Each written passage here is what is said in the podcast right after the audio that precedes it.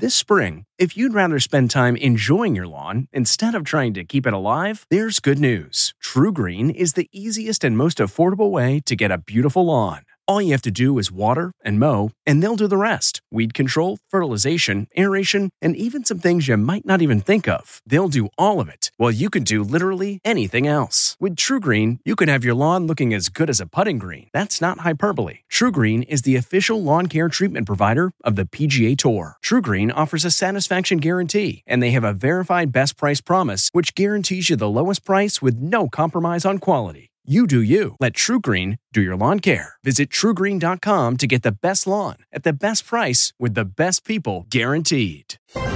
It's Sunday, July 22nd. I'm Margaret Brennan, and this is Face the Nation.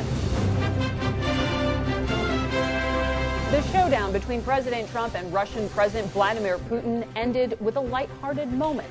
But the fallout over the conflicting responses from the president over whether or not he believes Putin meddled in U.S. elections in 2016 or today led to a week of punishing headlines and widespread criticism, frustration, and outrage from even loyal supporters of the president. There's been no president ever as tough as I have been on Russia. But few, other than the president, believe that. And there are still more questions than answers about what was agreed to behind closed doors. There's also growing evidence about Russia's continued attempts to interfere in our elections. Two key Republican senators, South Carolina's Lindsey Graham and Florida's Marco Rubio, both criticized the president for his Helsinki performance. We'll see where they stand after a week of presidential backtracking. Former Secretary of State John Kerry will tell us about the Obama administration's efforts to challenge Putin on meddling. We'll have plenty of analysis on all the political news this week, just ahead on Face the Nation.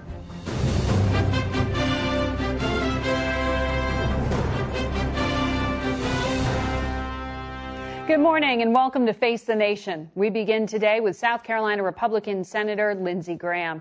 Great to have you here, Thank sir. You. Uh, this morning, the president is again accusing the Justice Department and the FBI of misleading courts and illegally surveilling uh, his campaign. He's pointing to these documents that were just released about Carter Page, who was a campaign associate and right. has admitted to having advised the Kremlin at one point. You sit on Senate Judiciary. Is the president wrong? No, I think the, the whole FISA warrant process needs to be looked at. Uh, the warrant on Carter Page was supported mostly by a dossier that came from Michael Steele, who was being paid by the Democratic Party to do opposition research. And the dossier was collected, I think, from Russian intelligence services. And if you ask the FBI today, how much of the dossier on Trump has been verified? Almost none of it. But you say mostly, not entirely. Therefore, was the surveillance justified? No, not at all, in my view. If the dossier is the reason you issued the warrant, it was a bunch of garbage. The dossier has proven to be a bunch of garbage. So the president is correct? in my view, that the warrant, the FISA warrant process needs to be looked at closely by Congress.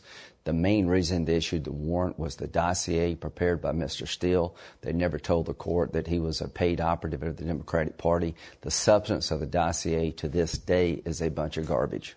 I'm pressing you on this because you have expressed some concern about the president's uh, skepticism about his own intelligence community and this. This is completely different than whether or not uh, the Russians interfered in our election. They did.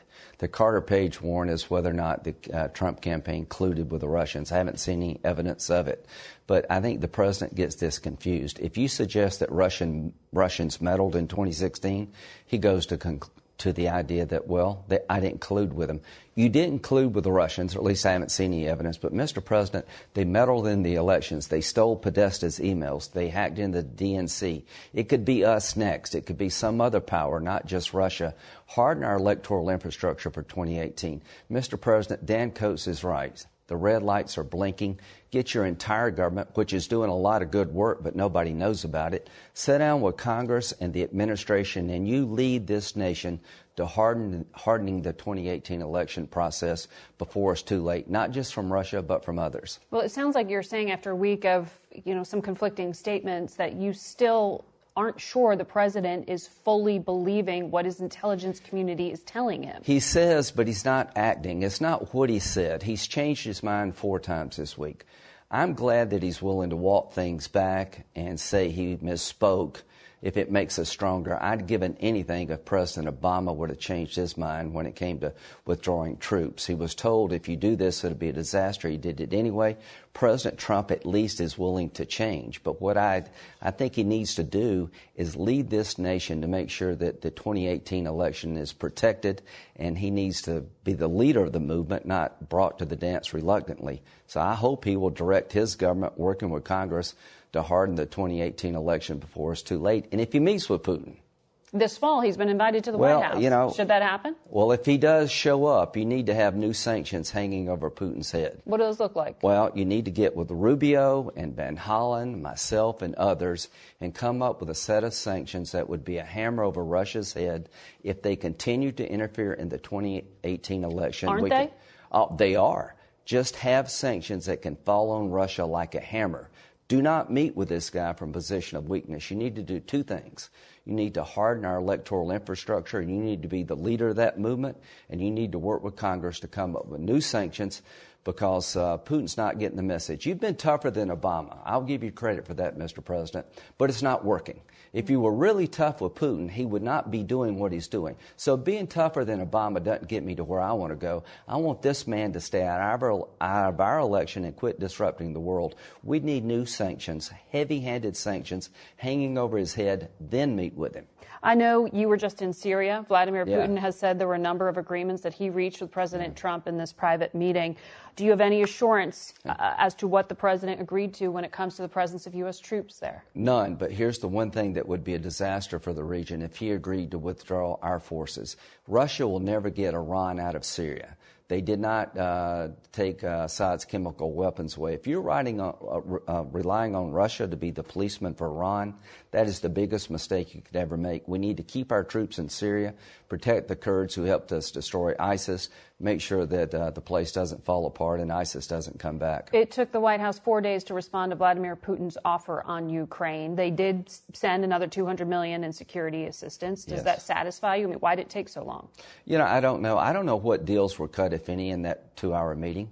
And I don't mind with the president meeting with Putin again. You, you don't get a mulligan in this business, but you do get another start. You know, when Kennedy met with Khrushchev in Vienna, it didn't go well, but he eventually got his footing with Russia. I hope Trump will get his footing with Russia. He's been tougher than Obama, but he hasn't been tough enough. On North Korea, has the president's rhetoric gotten ahead of where we are in this process? Uh, I worry that China is pulling North Korea back. Here's what I would do. I would put deadlines in terms of when I want North Korea to deliver the remains of, of our POWs and missing in action, and I would restart the military exercises. Mr. President, North Korea is playing the same old game with you they played with every other president. You're being tough on China, and you should be, but China's pulling North Korea back. You need to make sure that China and North Korea know and believes that you're different than everybody else. Restart these military exercises and put on the table removing our dependence from South Korea as a real stern warning to North Korea what happens if they play you. I want to ask you a little bit about how the president's trade policies are impacting your home state of uh, South Carolina. BMW's the largest exporter of yeah. cars from the U.S. Their biggest plant is in South Carolina. Yeah. How much damage is this tariff war doing? It's hurting, but the biggest damage will be if we allow China to continue to cheat. They can build a luxury car that will be just like the X5 in China. They can build Boeing uh, they can build wide body jets just like the 787. If we don't stop China from stealing intellectual property and having business practices that no other country would accept, all these companies that are complaining about the tariffs today will be driven out of business. I'm willing to accept some pain. I'm willing to push back hard against China, but we need to get a get a good outcome. Start with Mexico and Canada, Mr. President. Let's don't fight the whole world. Let's get our backyard in a good spot. But the, the tariffs that he's threatening on automobiles are coming from Europe, not China. Uh, well, China put a 40% tariff on BMWs going right. into uh, China from the United States. They make 81,000 cars in Greenville, South Carolina, sold to China, the X5. There's a 40% tariff on that product. It's hurting us in South Carolina. I don't know how you get China to change if you're not willing to experience some pain. The European markets need to be opened up, but the Europeans are not our enemy. Mexico and Canada are not our enemy. When it comes to trade, China is our enemy.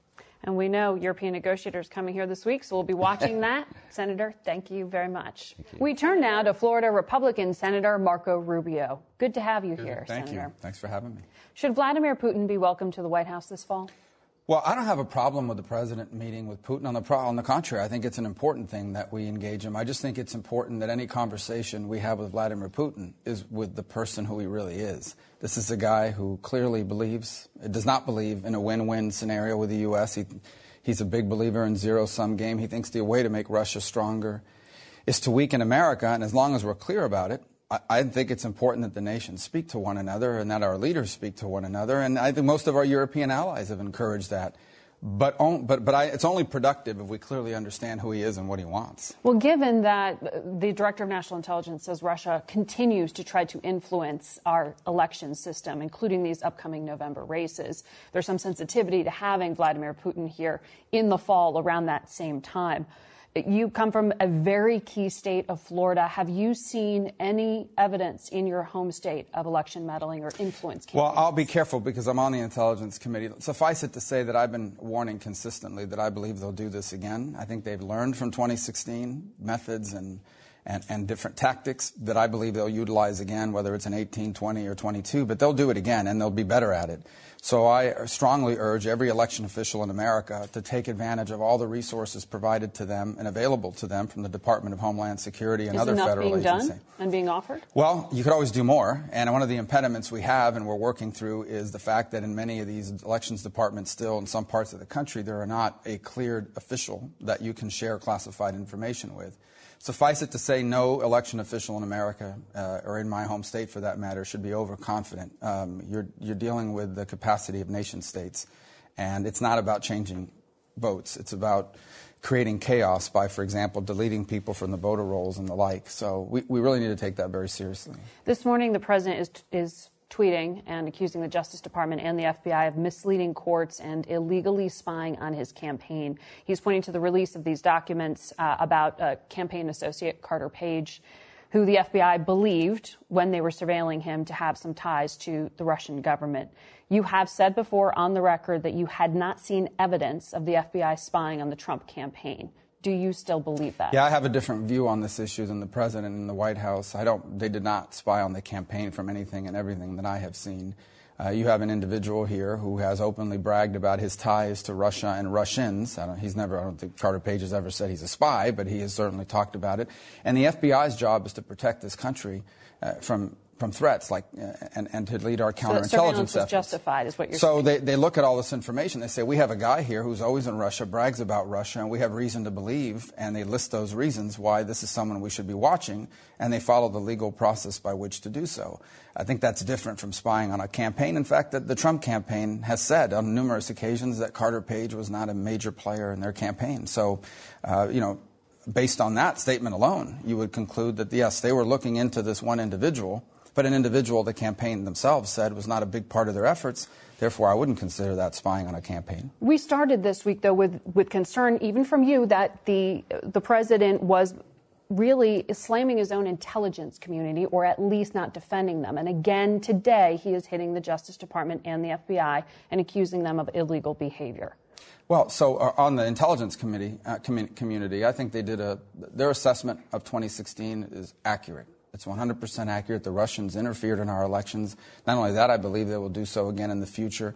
And it presents the sort of uh, unique situation. On the one hand, the Trump administration's policies on Russia have been tougher than anything anyone could have imagined. They've provided defensive capabilities, offensive capabilities, lethal weapons to Ukraine. Again, this week sent more.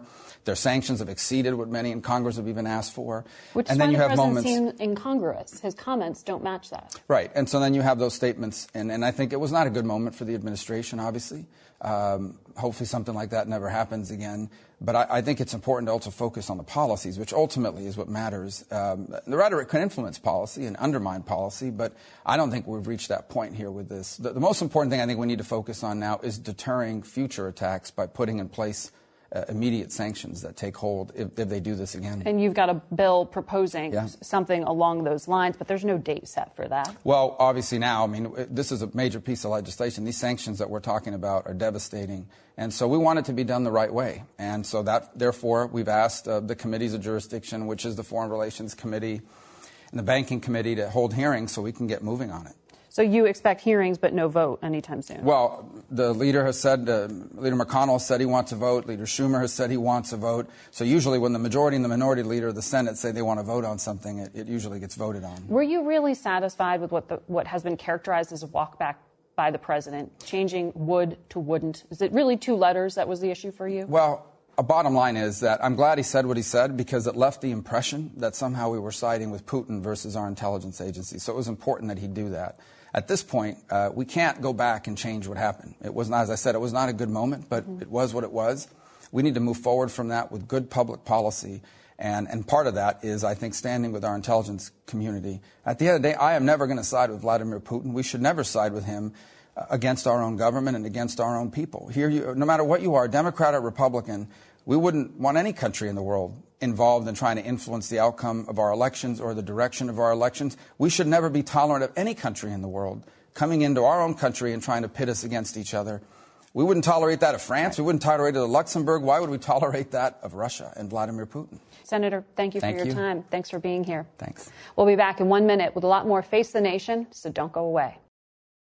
Memories make us laugh and cry. And sometimes cringe when we look back at our fashion choices. But in between flashbacks of bowl cuts and dad jeans, our memories are fading, and so is the old media that holds them.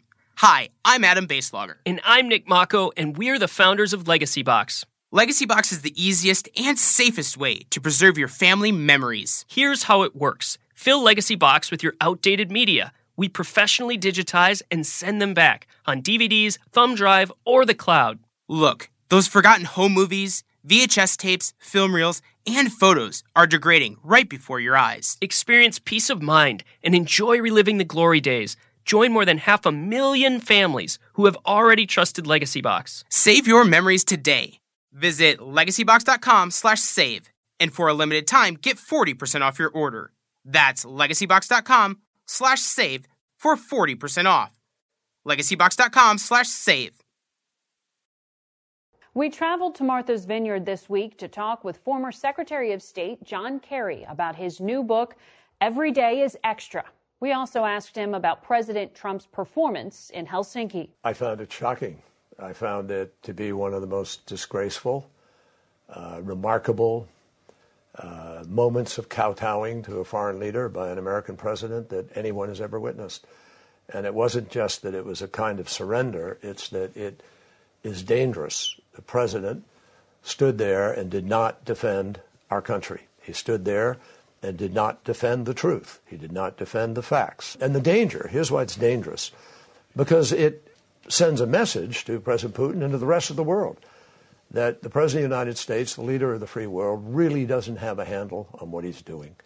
And that he doesn't, you know, know either what the facts are or he won't accept the facts. So you don't and buy his walk back? I don't buy his walk back one second. And by the way, how can anyone buy walk back after walk back when you take positions here and then you take positions over here and, and you're repetitively uh, walking back and changing? We are at a point where, after the documented uh, untruths of this president, documented by many, many different media sources, that there's no credibility. You don't know whether to believe or not to believe. That's the worst situation you could have for a president of the United States in a dangerous world.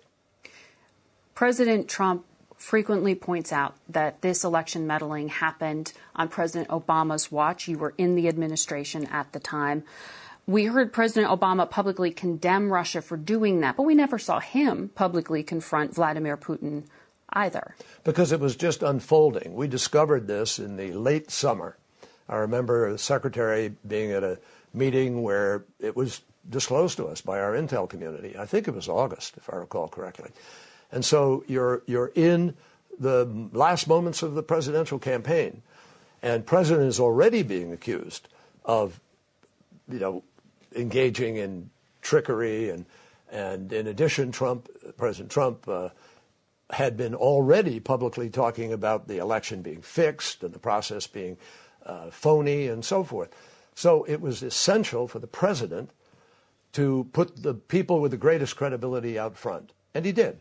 The intel community went out. The director of national intelligence, the, the CIA, they framed uh, the discussion. So that think... so that let me just, so that President Trump couldn't well so then candidate Trump couldn't say it's rigged it's rigged you look this is a game for Hillary.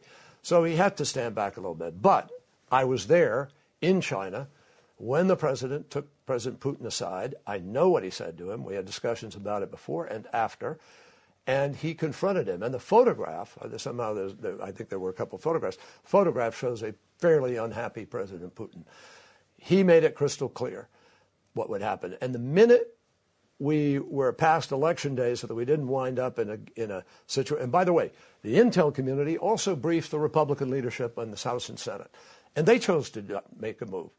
So the reason was, I think, that everybody was just uh, digesting and getting a handle on exactly what they were up to. The minute the election was over, sanctions were put in place, and those sanctions have been ratcheted up since then. Um, this is an ongoing challenge to our country. It's not, it's not a Democrat or Republican problem. It's been building for a long period of time under President Bush. Prior to that, ever since we've had an internet, there has been an escalating series of cyber attacks against corporations and against government entities. And so uh, this is a problem for all of us as Americans, and we've got to depoliticize it. We've got to get away from this constant uh, effort to destroy a presidency, whose ever it is. Uh, it, it, it, it, is, it is tearing our country apart, and I think it's very, very dangerous for our democracy. You were there when President Obama confronted President Putin, you said. Do you think, though, that he paid a sufficient price for meddling? I don't think at this point he has because it continues. At that point, when we kicked people out, shut down certain entities, uh, and and put sanctions in place, very tough sanctions, by the way, uh, much tougher sanctions than we've seen more recently with respect to Russia. I mean, President Trump didn't even want to implement the sanctions. How long did he sit on them for? Almost a year without putting them into place because he didn't like them and he didn't want to do it. Something is having an impact on on uh, President Trump with respect to dealing with Russia. And when you go out and you attack NATO and you attack our alliance, our allies, and you start denigrating uh, major leaders who have made a very significant effort to hold Russia accountable, you are really ripping apart uh, something critical to the security of the United States, and you are doing President Putin's work for him. I do want to ask for your reaction to something that President Trump said to CBS News. Who do you think your Democratic opponent will be? Joe Biden says he'll make a decision by January. Well, T- I, I dream. I dream about Biden. That's a dream. Look, Joe Biden uh, ran three times. He never got more than one percent, and President Obama took him out of the garbage heap, and everybody was shocked that he did. Uh, I, I'd love to have it be Biden. How do you respond to that? Well, basically, uh, I prefer not to, to be honest with you. I think it's so outrageous. It's so uh, personal so unbecoming of a president of the United States to engage in that kind of it, it, shows fear or something. I don't know. Why is he picking that at this point in time when he has major issues he needs to deal with? Uh, here's the bottom line. President Trump went over to have a much heralded uh, summit with President Putin. When he came out of two hours alone with President Putin, did they announce anything? Did they say they had an approach they were commonly going to work on towards Syria? Did they say that they were going to do something about the Middle East and violence? Did they say they had a common approach to counterterrorism? Did they say they were going to deal with North Korea? Any other number of major international issues? No, nothing. Not one single positive agenda agreement for moving forward. Uh, that's what he's trying to run away from. He wants to have you raising the question you just raised with me which is the real question of the moment. Nothing about Joe Biden or what happened in the last campaign and everything. And what he does is he's always looking for the diversion, always moving away from the real business of our country because he doesn't know how to do the real business of our country. The rest of our interview will air when the book is released later this summer on Sunday morning and on Face the Nation. This is the defining moment, not just for the state of Kansas, but for this nation. What's a rising star in the Democratic Party doing campaigning in the red state of Kansas? We'll tell you when we come back. Are you having trouble sleeping? NFL players have been coached. Blue light from smart devices, it can affect your sleep. They'll even wear blue blocker glasses in the evening for improved sleep. Others will try tart cherry juice and smoothies. Not only can it help fight inflammation, but to help you sleep, it's got high amounts of natural melatonin that's beneficial for sleep. The other night, my girlfriend told me I was snoring way too much and even the earplugs weren't helping. So the next day, she took me to a sleep number store because if I was snoring, at least she could get a good night's sleep on a sleep number bed. Sleep number beds allow you to adjust on each side to your ideal firmness, comfort, and support. The Sleep Number 360 smart bed senses your movement and automatically adjusts to keep you sleeping comfortably through the night. With Sleep IQ technology inside the bed, it tracks how you're sleeping so you can know every morning how well you've slept and gain insights for your best sleep. Experience the smart, effortless comfort of the Sleep Number 360 smart bed. Find your competitive edge with proven quality sleep from $999. Sleep Number is the official sleep and wellness partner of the NFL. You'll only find Sleep Number at one of their 575 Sleep Number stores nationwide. Find the one nearest you at sleepnumber.com slash cadence. That's sleepnumber.com slash C-A-D-E-N-C-E. Sleep Number.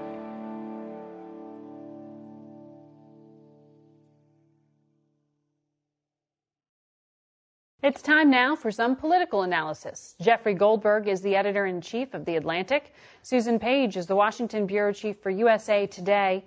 Ramesh Ponnuru is a senior editor for the National Review and a columnist at Bloomberg View. And Susan Glasser writes for The New Yorker and is a CNN global affairs analyst. Ramesh, Republicans were critical of President Trump's performance in Helsinki earlier this week. The story changed a few times over the course of, of, this week. We've seen this back and forth before. Is the fallout going to be different this time? And does this compel any action from a Republican Congress? I think we have seen this before several times. We have seen calls for action from Republicans that have not been answered, and I think that's going to be the case this time. Because fundamentally, as as shocked and appalled as a lot of congressional Republicans were, and a lot of members of Trump's own administration were, by Helsinki, they also see the polling that shows that 80% of Republican voters think that Helsinki was a success which is a sign of how 80%. which is a sign of how strongly they are supporting President Trump and how much they resent and dislike criticism of him, especially criticism from Republicans. So I'm afraid that that is not going to change this time. What gets you to 80% thinking it's a success when the administration, as you heard from Senator Graham, hasn't said what they actually talked about or what was achieved? I think that a lot of Republicans have decided they like President Trump.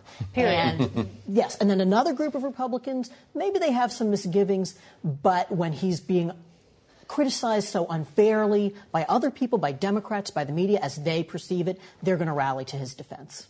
Susan, do we have a sense of what was agreed to in this meeting? I mean, we know that the White House rejected at least one offer on Ukraine. Well, look, I think there's a, a, a, direct conflict between the accounts offered by the Russians and the uh, very sparse uh, to non-existent information offered by our own government about what, if anything, was agreed to. We just heard Senator Lindsey Graham, who has been, uh, you know, an on-again, off-again, uh, useful ally of President Trump on Capitol Hill, saying on the show that he has no idea what, if any, agreements were made. This is astonishing. We are one week uh, out from this meeting. The Russians have said there were multiple agreements, and President Putin himself said this. His ambassador uh, to Washington said there were useful, important agreements that were reached on everything from uh, Syria to apparently there were discussions about Ukraine. Uh, we know that there was this private conversation about possibly handing over uh, Americans uh, in exchange for uh, allowing Russians to, you know, question the or aid the Mueller investigation, uh, which was not shot down immediately by President Trump. Again, astonishing but very incomplete reports. President Trump has not briefed his own government in the way that any other summit would have been handled. Uh, this is really an event without precedent uh, in modern American foreign policy.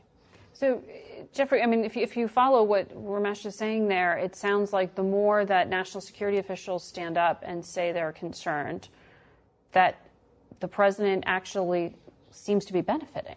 Well, two quick observations. The first is the truest thing Donald Trump may have ever said is that he has followers who, if he shot someone on Fifth Avenue, would stay with him. Uh, I think we're, we're, we're, seeing that every day in, in, in many different ways. Um, the, the, the, second point is, yeah, I mean, I, I, unprecedented is the word that we keep having to come back to, right?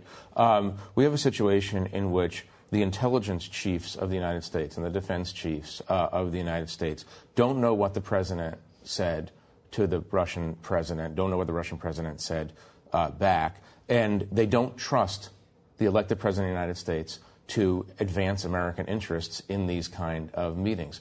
I, this is a this is a bad movie in, in many ways. I mean, this is this is some paranoid thriller from the 1970s, um, in which a week later it's the Russians who are defining what came out of this meeting, and the American government, as Susan, it's the American government has no idea what happened in this meeting between the president of the United States and the Russian president. And Susan, how do you take the political filter off of this? Because it sounds like, as, as, Senator Graham laid out, there's a constant conflating of issues. There's the intelligence threat, the national security concerns, and then there is the president's constant claim of a witch hunt, and that that's where the public seems focused right now. You know, I, I think Ramesh, Ramesh is right that there's not a titanic change in how voters look at this. But I do think this is a week where things began to change. I think you saw you began to see a more a greater willingness on the part of Congress to push back a bit. You saw the Senate vote backing up NATO and opposing the idea of turning over Americans, uh, allowing the Russians to question them. And you also saw just the fact uh, that the, the director of national intelligence and the director of the FBI were willing to do interviews at the Aspen conference was a sign of some pushback in the president's cabinet. I think this this week, it's dangerous to say this. I think this was the most tumultuous week of the of the Trump presidency in some ways.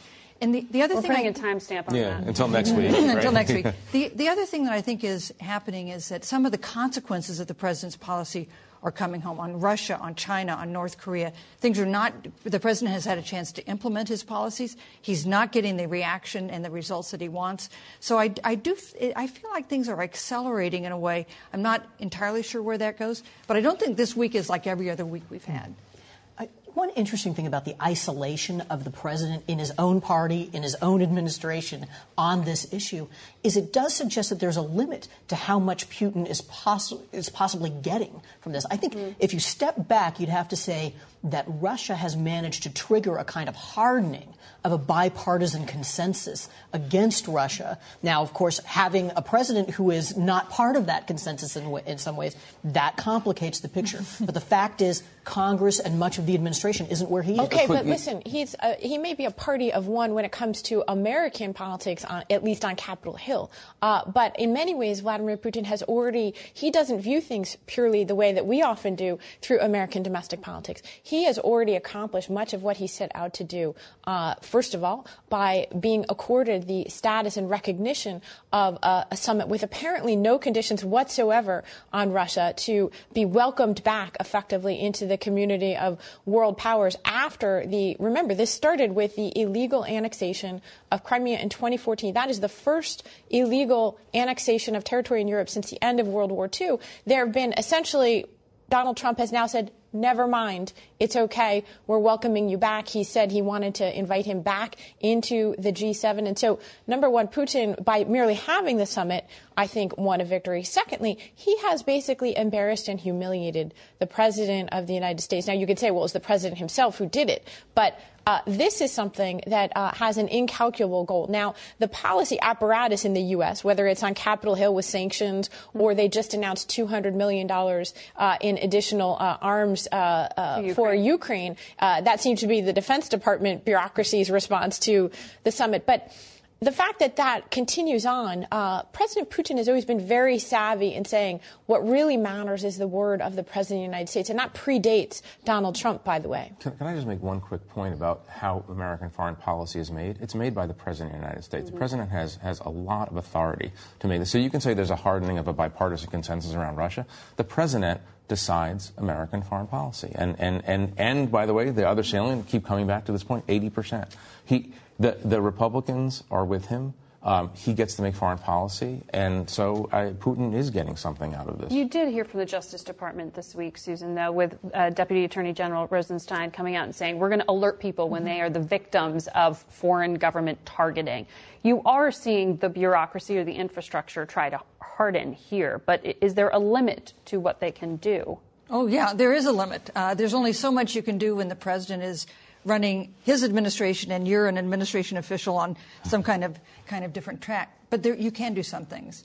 Uh, and I think that uh, that uh, the deputy attorney general was a signal of one thing of not going through the White House. The White House he did not indicate the White House would decide if, if Americans were going to be alerted to meddling in future elections. Um, you, you, saw that with. Um, uh, with uh, Dan, with Dan Coats and with Chris Wray, um, where you you see some officials I think, trying to stand up in a way we haven't seen before. But there are real limits what they can do because, as you say, the president is president, and particularly this is why presidents love foreign policy when they get in trouble at home, because they have so much more sway there than they do on domestic affairs. We had um, another report on Friday of uh, uh, past indiscretion of the president, allegedly with this model, and a recording of a conversation he supposedly had with his then attorney, Michael Cohen where do we frame this? Where do we put this in terms of some of these allegations of the president's past behavior? I think that I think the allegations about the president's personal behavior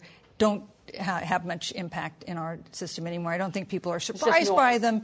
I think the Russia allegations are much more serious to our constitutional system. The one way in which these could be serious is we don't know what else Michael Cohen knows and might be able to reveal and might have taped. Also, it could, of course, lead to criminal uh, violations. There, there, could be criminal cases coming out of this if it involved uh, breaking of campaign finance laws the significance of having um, the president of the United States potentially caught on tape uh, admitting uh, to something in private that uh, publicly they were denying, that, that, hearing the voice of the president uh, himself, if we ever hear this tape uh, lying, would be something that you know has a potential impact, regardless of what the underlying story was. So I do agree uh, that it does seem to be you know baked into the cake mm-hmm. at this moment in time. You know, people have these very, very fixed views. This is a very divisive divisive time, and so it's it's hard to get people to change their opinion about Donald Trump. But I do think uh, we shouldn't understate the potential uh, shock value of hearing whatever the president said on this tape. Of, of all the, the things that could disturb and destabilize Donald Trump this week, all of the criticism, the fact that his lawyer has now evidently turned against him and is, has tapes and is willing to turn them over. That is the thing that's probably depressing him most today. Ramesh, quickly, uh, presidents typically don't touch the Justice Department. They also typically don't comment on the Federal Reserve. We had the president do both of those things uh, this week. How should people understand the president's comments about how upset he is with his chairman? Well, the president expressed frustration because he thinks he's doing a lot to stimulate the economy, and the Federal Reserve, by raising interest rates, is acting against that. It's a kind of frustration a lot of presidents have had. Typically, though, when presidents have expressed that kind of frustration, they've prompted a reaction by the Fed, which wants to guard its independence, and sometimes will go more in the direction the president doesn't want them to go for that reason. I think what you have here is a president who doesn't quite understand the norm of leaving the Fed alone or the reasons why that norm developed in the first place. And that was an understatement. That, that, was an understatement. and any comment obviously has market implications. Uh, thank you to all of you. We will be back in just a moment. I used to think that all diet and weight loss plans were the same.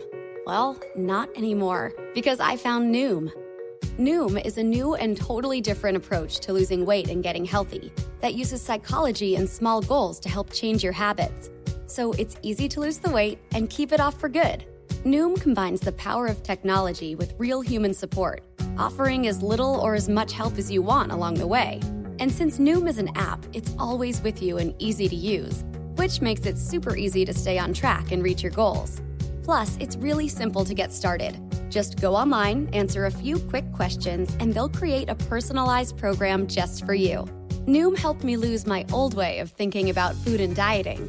So, what do you have to lose? Visit noom.com slash podcast, N O O M dot com slash podcast, and start your 14 day trial today.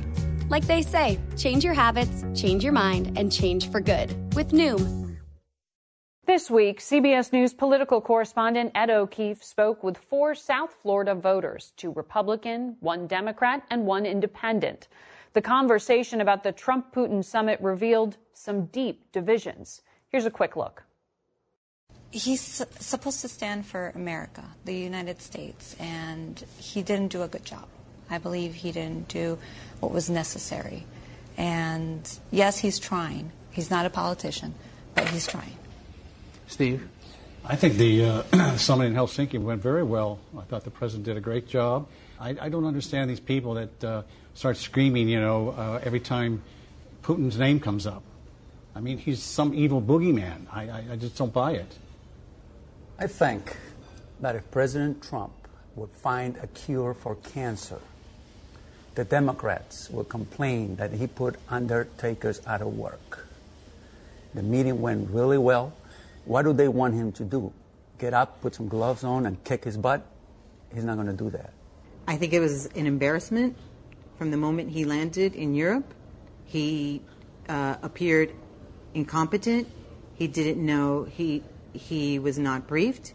He could not answer questions properly as far as uh, the meeting with Putin. I felt that he dishonored us and he mocked us the moment that he put Putin ahead of us. Are you worried at all about Russian interference again this fall in the elections? Not at all. I'm not worried about Russia interfering with our 2018 midterm elections at all. Actually, I believe uh, President Putin when he said that they did not interfere with our elections in 2016. So you believe Putin? I believe Putin over our intelligence agencies, absolutely. Why? Our intelligence agencies under under President Obama are, are rife with people that are on the left. They have their own agenda, and their agenda was to defeat Trump, and if Trump got elected, to impeach him. Monica, Russians interfered in the elections. Yes. Okay. Are you worried it's going to happen again? I I do. Everyone agrees that not one vote was changed in the 2016 election, even if the Russians did meddle or try to meddle. There's not an if. Not one vote was changed. There's not an if. You'll be able to see more of Ed's conversation on our website, facethenation.com, and on our digital network, CBSN. That's it for us today. Thanks for watching. Until next week, for Face the Nation, I'm Margaret Brennan. Today's guests were Senators Lindsey Graham, Marco Rubio, and Bernie Sanders, plus former Secretary of State John Kerry and Democratic congressional candidate Alexandria Ocasio Cortez. The executive producer of Face the Nation is Mary Hager. This broadcast was directed by Allison Hawley. Face the Nation originates from CBS News in Washington. For more Face the Nation, we're online at facethenation.com, and you can follow Face the Nation and CBS Radio News on Twitter, Instagram, and Facebook. Face the Nation is also rebroadcast on our digital network, CBSN, at 11 a.m. and 6 p.m. Eastern every Sunday. If you like Face the Nation with Margaret Brennan, you can listen early and ad-free right now by joining Wondery Plus in the Wondery app or on Apple Podcasts. Prime members can listen ad-free on Amazon Music. Before you go, tell us about yourself by filling out a short survey at wondery.com/survey. Get one of the most successful broadcasts in television history on your schedule with the 60 Minutes podcast. Hard-hitting investigative reports, news, and culture maker interviews and in-depth profiles are waiting for you in every episode. Listen to 60 Minutes ad-free on Wondery Plus. The Hargan women seem to have it all. From the outside looking in, we were blessed. My mom was amazing. But as detectives would soon learn, there was a lot going on inside the Hargan household. Ashley and I have been calling my mom and the house and Helen. Okay. No one's answering. 63 year old Pamela Hargan gunned down in her own home. Her youngest daughter, Helen, lay dead upstairs. Patrol, when they arrived, assumed or thought that there might have been a murder suicide. But for the detectives on the scene, there were things about the scene itself that were concerning to us on day one. Who would want to kill their mother and their little sister? There is no boogeyman here. It is exactly who we think it is. I'm Peter Van Sant from 48 Hours. This is Blood is Thicker The Hargan Family Killings. Listen to Blood is Thicker The Hargan Family Killings starting May 8th, wherever you get your podcasts.